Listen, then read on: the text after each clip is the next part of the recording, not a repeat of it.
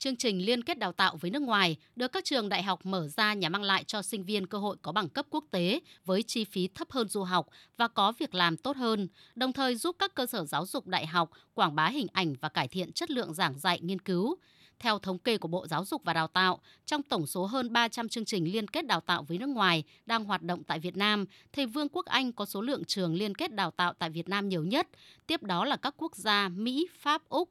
trong những lĩnh vực đào tạo, xu hướng các chương trình đang chuyển dần sang lĩnh vực khoa học công nghệ, khoa học kỹ thuật công nghệ cao, nhưng chưa nhiều và phần lớn vẫn đang tập trung đào tạo ở trình độ đại học. Bà Nguyễn Thu Thủy, vụ trưởng vụ giáo dục đại học, Bộ Giáo dục và Đào tạo cho biết.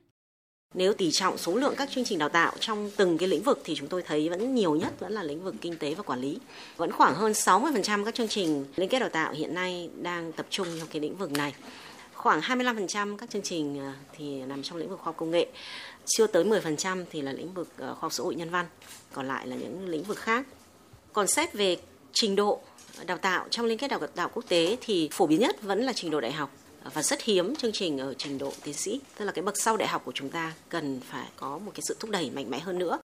Với số lượng trên 25.000 sinh viên đang theo học các chương trình liên kết đào tạo với nước ngoài, Bộ Giáo dục và Đào tạo nhận định đây chưa phải là số lượng lớn. Tuy vậy, hoạt động liên kết này đã nảy sinh một số hạn chế như việc lựa chọn các cơ sở giáo dục đại học đối tác nước ngoài đề xuất các giải pháp để các chương trình liên kết đào tạo với nước ngoài phát triển đúng hướng là nâng cao chất lượng nguồn nhân lực. Các đại biểu dự tọa đàm cho rằng cần phải xác định rõ tư duy đúng và đầy đủ nhất về liên kết đào tạo, đồng thời hoàn thiện hành lang pháp lý để các trường thực hiện đúng. Bà Nguyễn Thị Mai Hoa, Phó chủ nhiệm Ủy ban Văn hóa Giáo dục của Quốc hội cho rằng